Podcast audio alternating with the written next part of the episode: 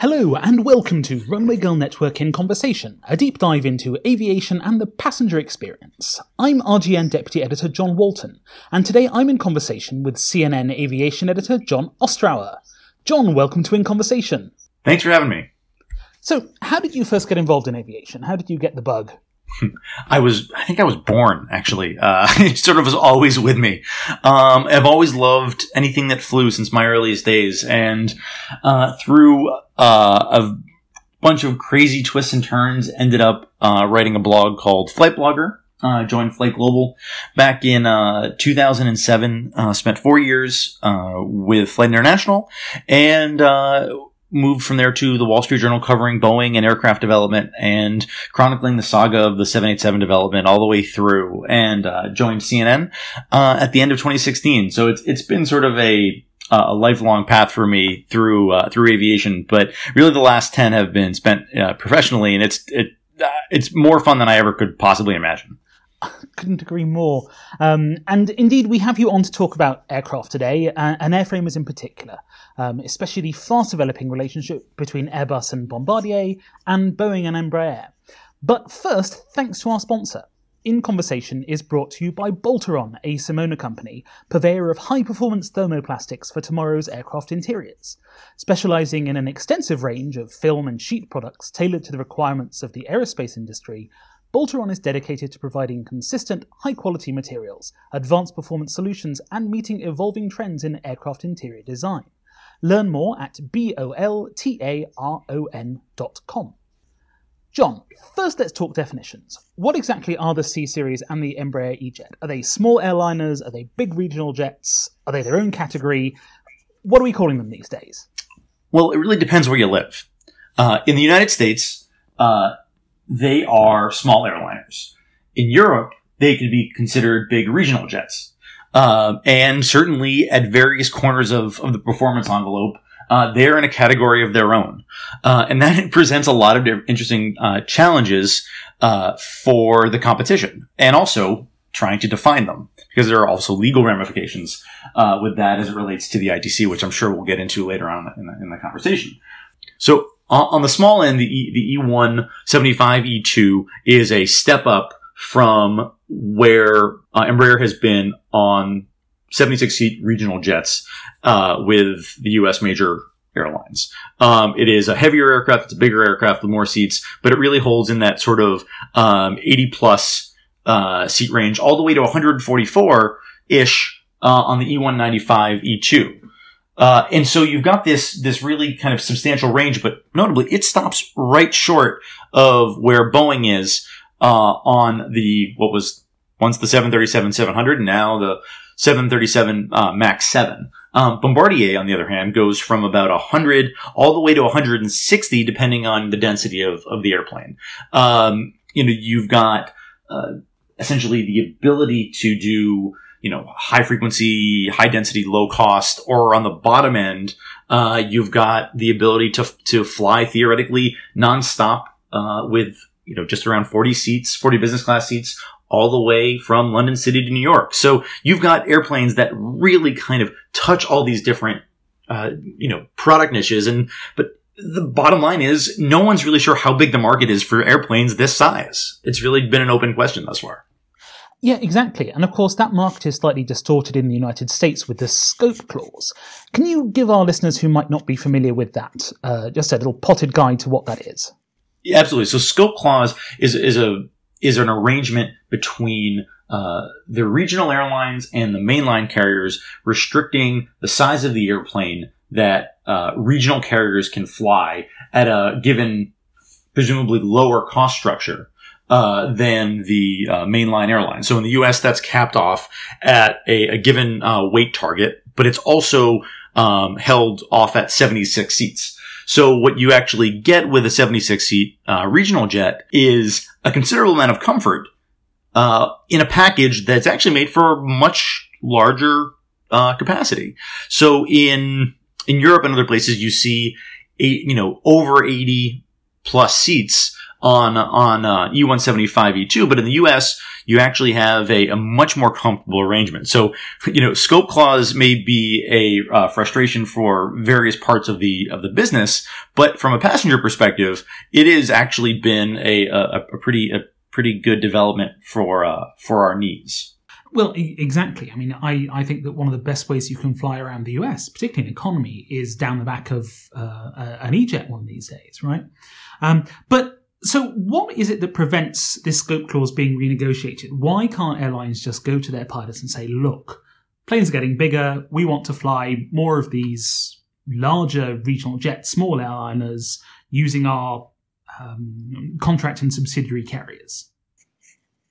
Well, you know, it, it like anything, it's labor, it's a lot of labor politics. Um, and uh, what, what's what's happening here is is uh, there is a shortage of pilots on top of this, so that's making things considerably harder. The, the the the natural desire is to start using bigger bigger and bigger airplanes to to um, to fly a larger number of people with the same number of pilots on smaller, less frequent routes. So, um, as pilots are in short supply, uh, airlines certainly want to be, um, you know, giving the regionals either greater options in terms of what they can fly, um, because frankly, when you when you notch up to uh, this sort of hundred seat market, what we've seen is that there's been a challenge for airplane makers um, and airlines to effectively um, take advantage of the economics of an airplane that size. Because again, you're pu- from a U.S. perspective, you're pulling down more expensive pilots into flying a smaller airplane. So you've got less ability to spread spread those costs. Um, and the reverse uh, of this is that what we've seen is that the the successful hundred seaters, uh, 100 120 seaters are all derivatives. And you look at a 717, for example, which is, which was not successful on its first go around, uh, fresh from the factory. It is a fundamentally derivative aircraft, but really didn't get to a price point that any airline could make it work until it became a secondhand airplane. And we see that with, with Delta all over, all over the US right now. Um, certainly, uh, every hundred seat, successful hundred seater before that has been, um, either a, sh- a shrink or a stretch of, of a pre-existing airplane. And so in pursuit of that market, uh, one of the big selling points that Bombardier has talked about is that, well, we finally have a point designed airplane that can operate in the 100 to 125, 30 seat range, uh, that, uh, will, that is tailor made for that category. But again, the problem for Bombardier is that new airplanes are really expensive and uh, finding a cost structure that matches with that uh, is really challenging uh, for a lot of the airlines, and and especially when you know we we see more used airplanes coming on on the market. You know whether you know certainly that category is shrinking because those airplanes are just getting older, but there's also the the push and pull tension of being able to get your investment back on an all new aircraft program and whether or not they can charge a price that matches with the cost to build the airplane. Which leads us to probably the how we got into the ITC in the first place and the price Delta paid. Yes, exactly. Um, because we're recording this uh, the day before the uh, US ITC is due to make its uh, final ruling, we believe, um, given that we're not entirely sure what the appeals process is if it doesn't go Bombardier's way. Um, so, you know, we're, we're, we're I, I, think most of us are probably bracing. Oh, well, don't let me put words in your mouth. What What do you think is likely to happen? Well, there was a report uh, this morning from Reuters saying that the, that the Canadian government is expecting to lose. Um, it's worth noting uh, that a tie uh, on the Commission of Four uh, actually goes to Boeing, uh, the petitioner. By by virtue of uh, past precedent and how the, the, the commission operates, um, but where we go from here is going to, is a, is still a gigantic open question.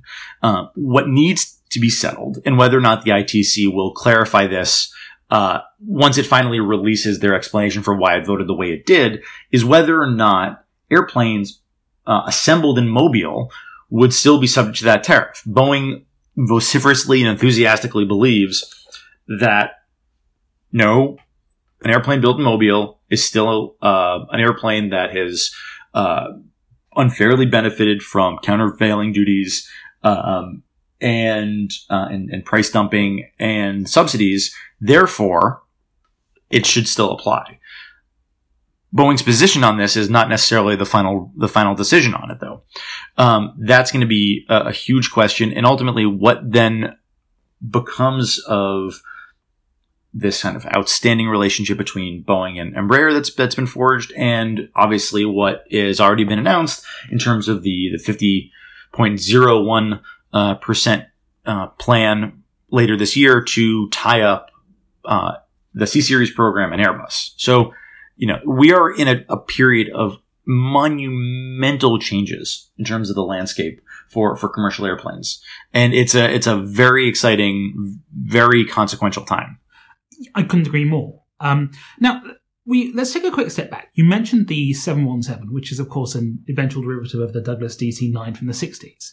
Um, much as the 737 is a the in, in, some ways the same aircraft from the 1960s as well. Um, how do Boeing and Airbus compete in this segment? What are their their offers for this sort of 100 to 150 seater market? Well, I think if if you ask Tom Enders, um, he would say they have no interest in that market. And he was asked point blank when they announced the uh, arrangement between Airbus and Bombardier about what's the effect on the A319neo. Uh, obviously, uh, an airplane that is still very much in, in development um, but has a very tiny pool of orders. He said, well, we haven't really sold one since 2012. That should tell you everything you need to know. Um, and I think like any, like any airplane maker, like any smart airplane maker, you want to sell the bigger airplane. And in Airbus's case, you want to set, be selling A321 Neos, uh, not A319 Neos, because the, the marginal cost to build a 320 versus a 321 is effectively negligible when you can charge a higher price for a 321. And by the way, the same is true for for um, for every aircraft maker. Um, certainly, Boeing's desire to build the 787-10 uh, was driven by you know the need uh, and the desire to sell an airplane, a bigger airplane that was more expensive uh, to to airlines, um, and that's important. And so coming back to that, if the only way you can make a market work is on a derivative, but the derivatives that you have, either the 737-600, the A318, which frankly hasn't rolled off uh, Airbus's production lines in years in the form of a passenger airplane. Um, it's pretty much it's they don't want to they, they don't really want to be there, but they are looking for ways to expand their pie because there is a market there. No one's quite sure how big it is. There's a great debate there, but they would ultimately be foolish not to at least virtually try to extend uh, their reach into that market.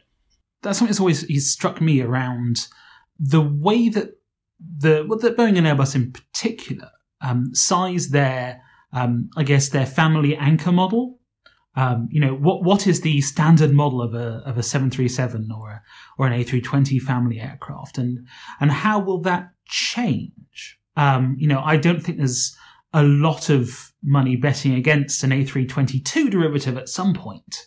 Um, does that mean that the A321 Neo becomes the the sort of standard family member, and the A320 is the quote unquote shrink there? Um, it's it's a really interesting, really interesting perspective, but I mean, apart from from corporate politics, does Boeing really believe that its um, that its seven three seven aircraft have been competing in the same market as as these sort of large regional jet small airliner? Um, they do, um, but it's but it's not necessarily an argument that certainly airlines have wanted to hear.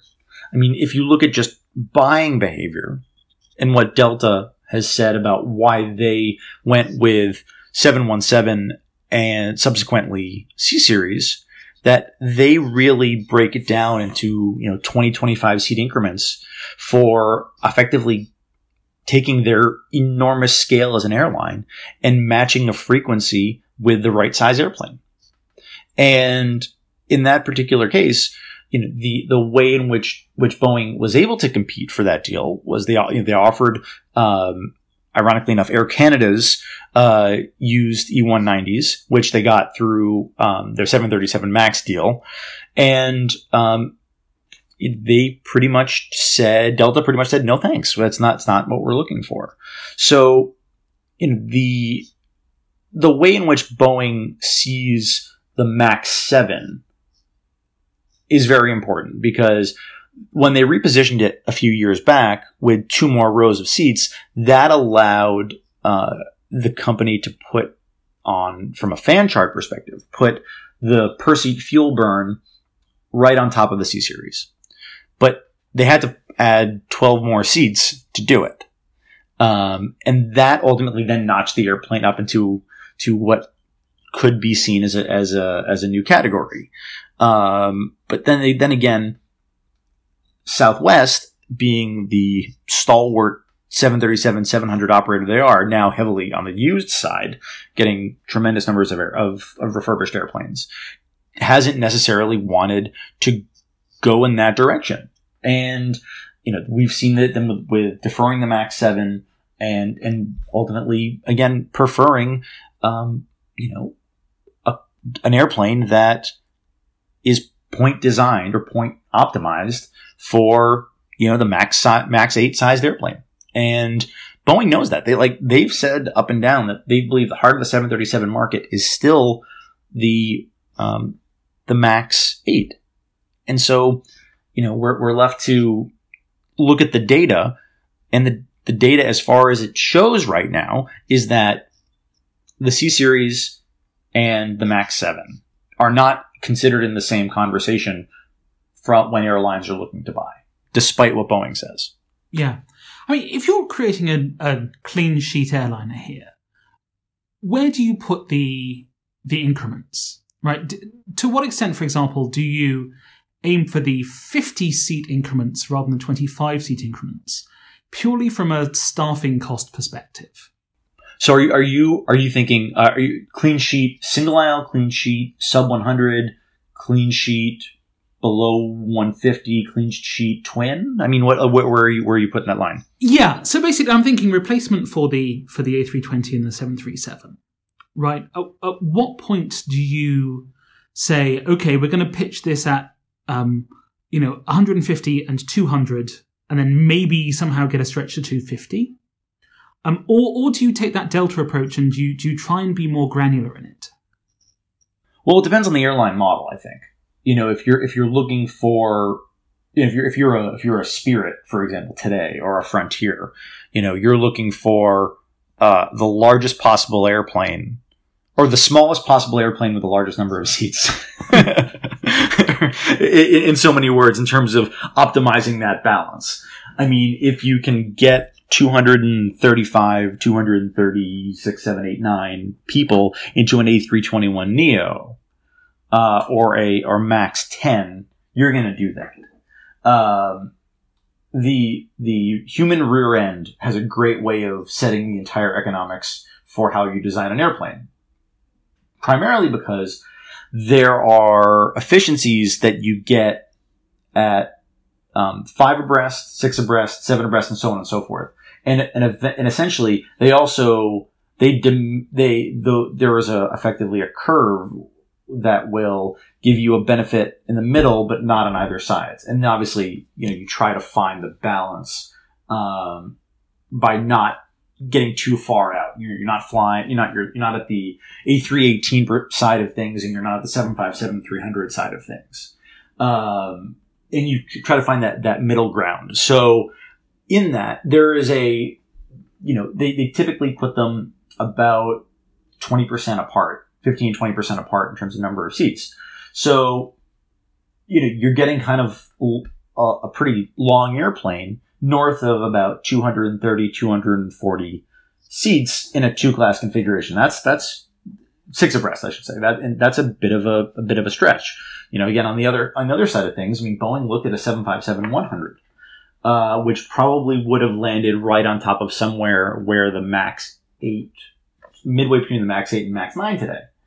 and that would have um, that obviously that airplane never came to be for a very good reason. It wasn't that efficient. It's carrying a lot of structure uh, on a per seat on a per seat basis. So how you you know structure this again, you know, where you, if you're going to start a clean sheet program, you know, you're going to want to you know think about this um, in terms of you know what's the what's the biggest you can make an airplane before it starts the the returns start to diminish and you know within that cost are you going for more range through an increased maximum takeoff weight additional strength strengthening so on and so forth or are you looking for essentially a um, a 787-10 strategy, which is okay, keep keep the maximum takeoff weight where it is, make it longer, uh, trade payload for range, and be a people mover. Um, those are obviously bigger questions for those that that design, build, and sell airplanes. But you know, in that, you know, how wide you make the airplane is going to tell you a lot about where uh, the increments are going to be. Yeah, fair enough. Um, now, in terms of this, should we call it a spat between Bombardier and Boeing? Um, what are the primary accusations that Boeing is leveling here? Um, and, and, and why do they matter? So there are really two issues here. Uh, the first one is whether or not Bombardier unfairly benefited from the uh, support provided to it from the federal government of Canada and uh, from the province of Quebec, and which gave uh, the province a significant but minority stake in in the C series program, and whether or not, uh, in turn, whether or not Delta was offered a, a price that was considered effectively market distorting and so far detached from what they would normally be able to offer the airplane for, uh, had those subsidies not been provided. Effectively, was Delta um, did Delta benefit from Bombardier price dumping the C series into the U.S. market to get it established? And uh, fundamentally, um, Boeing argues that they were harmed by that. The 737 program has lost sales as a result of that, um, and that they um, deserve some um, they, they want re- they want to have some recourse uh, through the federal government in terms of a series of tariffs that would be placed on the import of a C series aircraft uh, upon delivery to Delta or any U.S. carrier. And right now, uh, it's you know that tariff uh, preliminarily has been ruled to be hovering around 290 to 300 percent, based on uh, the fact that the Commerce Department said yes, uh, both of those things are true. They they did dump um, aircraft into the U.S. market unfairly, and they were unfairly subsidized. So what we will see at the ITC is is that determination of harm. Certainly, Bombardier thinks that it has not acted outside the normal realm of commercial behavior for an aircraft manufacturer. That that discounts for large, established, desirable customers is standard practice in this industry. And certainly, uh, you know, Boeing has behaved in much the same way as has Airbus and has as has Embraer. You know, you look to the, the, the, pricing that, that Boeing offered on the 787 initially that was, uh, that was significantly, um, lower than, um, its own, its own cost estimates prior to the massive meltdown of its of its production system and its strategy uh, for developing the 787 that um, establishing a new commercial aircraft in the market at blue chip customers like the Deltas, like the Qantases, like the Air Canadas of the world requires significant price cuts uh, because you're asking a, a, you know a, a customer to take on the significant risk of a new airplane type um, and what that means as far as the carrying the weight of that of that validation. So, in that same vein, um, you know, did Bombardier uh, benefit from a bailout? Well, the reality is the C series almost killed Bombardier. I mean, they were having a major liquidity crisis around 2015 as they were shuffling their strategy. They've significantly cut their workforce. Um, to the tune of thousands of jobs all over the world at all levels of that company to make sure that they, they have a sustainable cost structure. Uh, but when you combine that with funds from the Canadian federal government to finish the Global 7000 um, and wrapping up the, the uh, you know uh, C series, um, and what Quebec did to keep um, 30,000 employee you know employees at Bombardier at their at their jobs. I mean, I, I think a, a, a fair airing of that from a from a, an industry analysis and a trade perspective is that yeah that that was that was a bailout. That was to keep them them above water. Would they have would they have been able to survive without that? And there is a serious question about whether or not the market uh, and market rates for for capital would have allowed them to do that in a in a way that didn't significantly change how they are running their business. And and so yes Bombardier appears to have benefited significantly uh, from um, from those funds, but did it necessarily change uh, how they were pricing the C series and what and, and, how they would have to behave either before or after those funds were were uh, were conferred? Uh, that's that's for the ITC to decide, and that's what we're gonna that's what we're gonna hear. Um, well, tomorrow but you'll be listening to this after the decision. So you already know. Indeed. Um, so, okay, so in October, Airbus and Bombardier announced that Airbus was acquiring the um, 50.01% of the C Series program for, for the pricely sum of nothing. Um, what what has happened in the months since then? Um, is are we in negotiation time? Is is is this deal looking to go to go ahead? Do you think? What's what's your take on it? Well, there there are there are corners of this industry that believe that if the duties stick, then the partnership goes away. Um, there is no indication, immediate indication that that's that that that would happen. Um, though the biggest single most important development, certainly, is that Boeing and Embraer are have officially confirmed that they are in merger talks. And these, this is a pair that's really been increasingly increasing their closeness from tech, a technology perspective, from a um, from a uh, defense side of the business, from the commercial side of the business, and this, these relationships go back.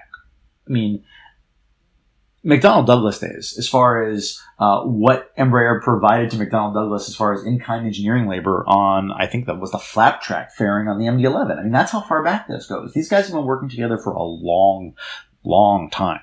So the manifestation of that um, was not wholly surprising. You know, you saw the eco demonstrator. I remember talking to um, Mike Carriker, uh, who is now the chief 777X pilot, uh, formerly 87 chief pilot. Um, and it was right after Bombardier, I'm sorry, uh, Embraer and Boeing signed a uh, an MOU uh, to work together on various areas of commercial technology. And I asked him what he was working on. He said, "Well, I actually just got my ERJ 130, this 135, 145 type rating." And I said, "Really?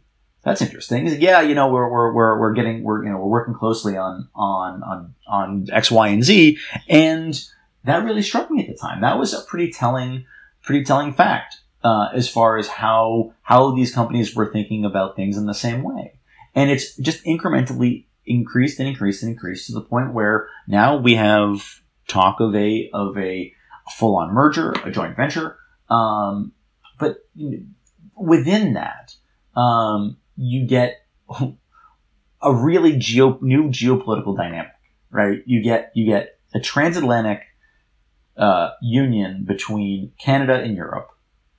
You get a, um, I, oh, sorry, Canada, Europe, and the UK, obviously, based on where we are with, with Brexit right now.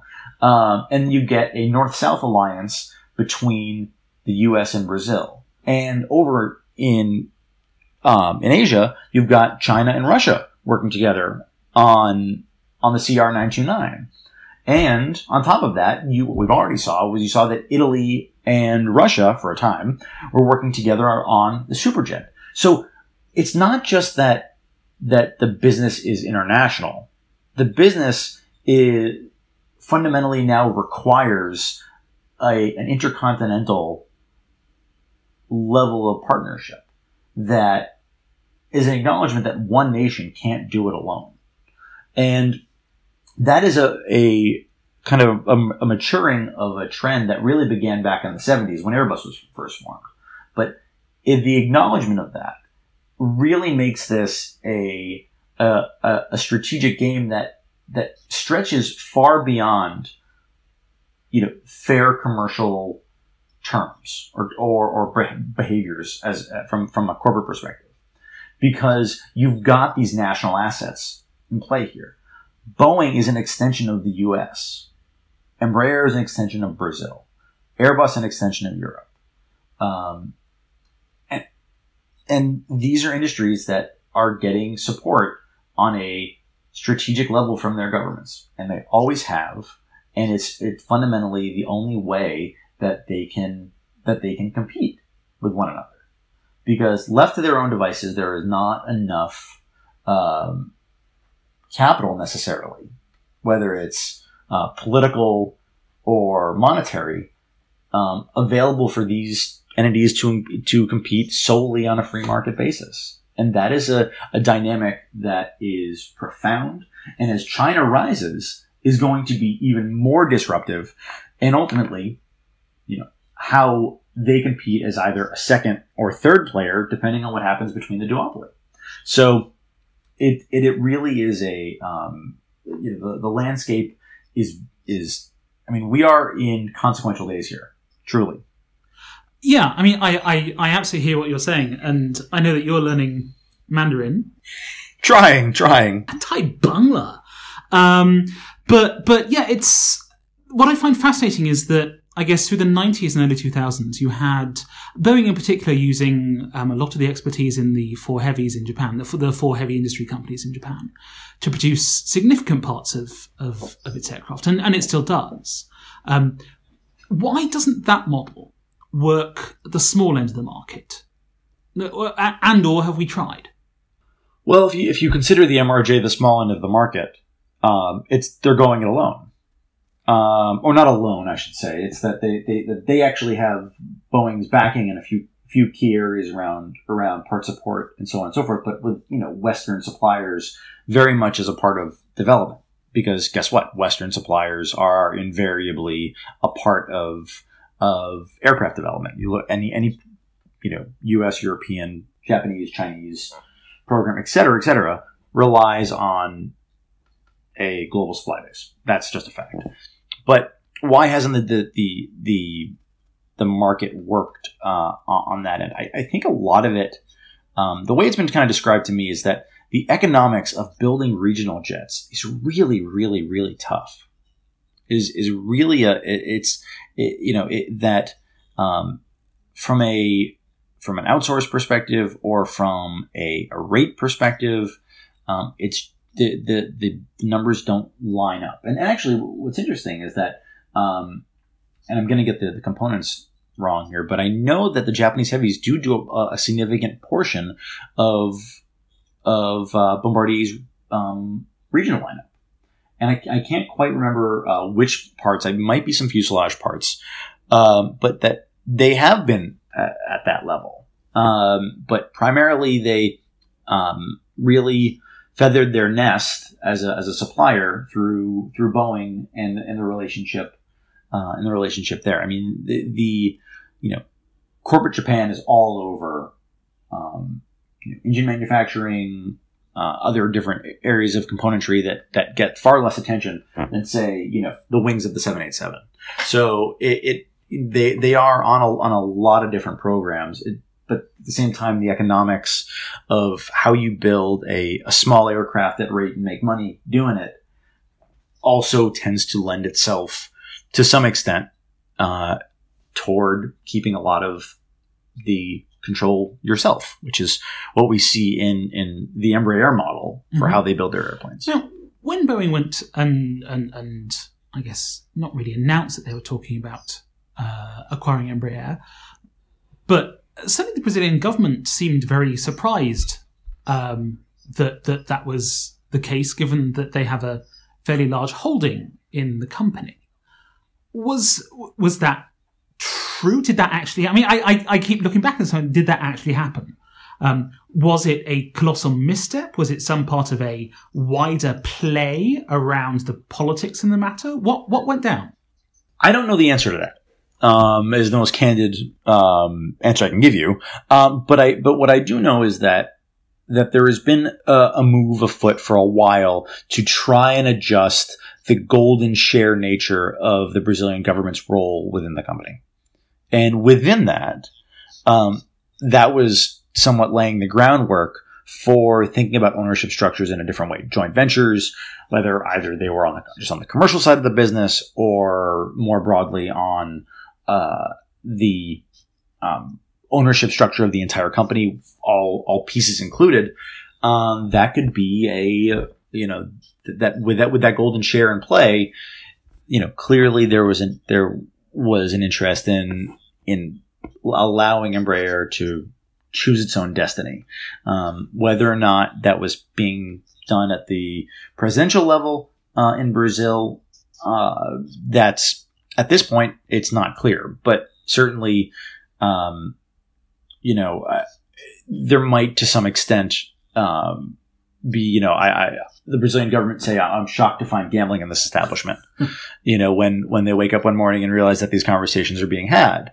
Um, you know, certainly you know, domestic politics are a powerful thing, and you know, this could this could very much go go in any number of different directions. But um, the reality is that Boeing and Embraer want to work together, and they want to take on Airbus and Bombardier together.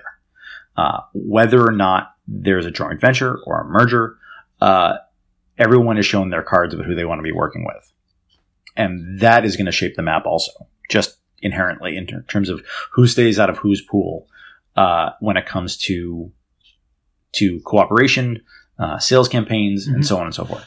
Now, I guess one of the things that people have been talking about with the um, Boeing Embraer type is that it's some kind of acquihire, right? So Boeing gets involved with Embraer so that it can, um, you know, really take the pool of trained aircraft designers um, and and move them on to work for sort of more core Boeing products, as it were.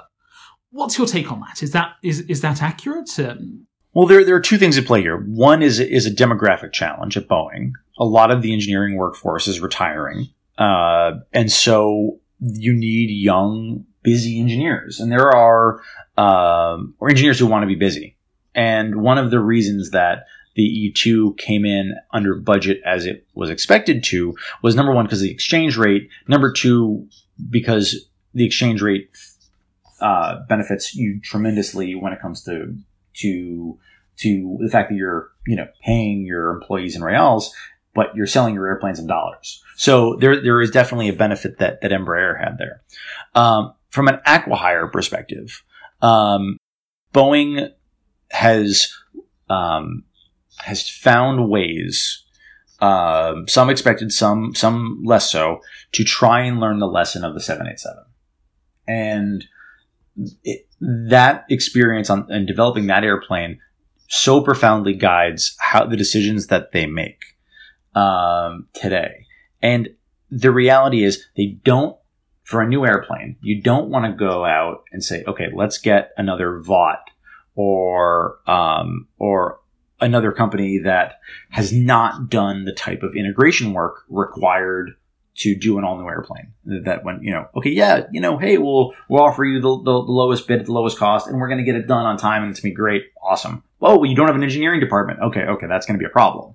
You know, it's you know, it's they don't want a repeat of that, and so they're looking for for partners uh, that can provide engineering, but also understand the the secret sauce of how to integrate an airplane. And guess what? The the number of companies that know how to do that with a commercial aircraft, you can count on effectively one hand. And you did the the uh, that talent pool um, and the expense of doing it uh, makes a lot more sense from a strategic perspective, as it's described to me, through working with Embraer rather than going out and finding first tier first tier suppliers. I mean, I remember a conversation with Fred Curado uh, back in 2015 or so, and I asked him. I said, you know, I said, I said Fred, do you uh, do you want uh, to work on a new Boeing airplane? and um, he said, uh, "We we would. We don't have a project right now. We we want to be a genuine partner with Boeing. We do not want to be a supplier to Boeing.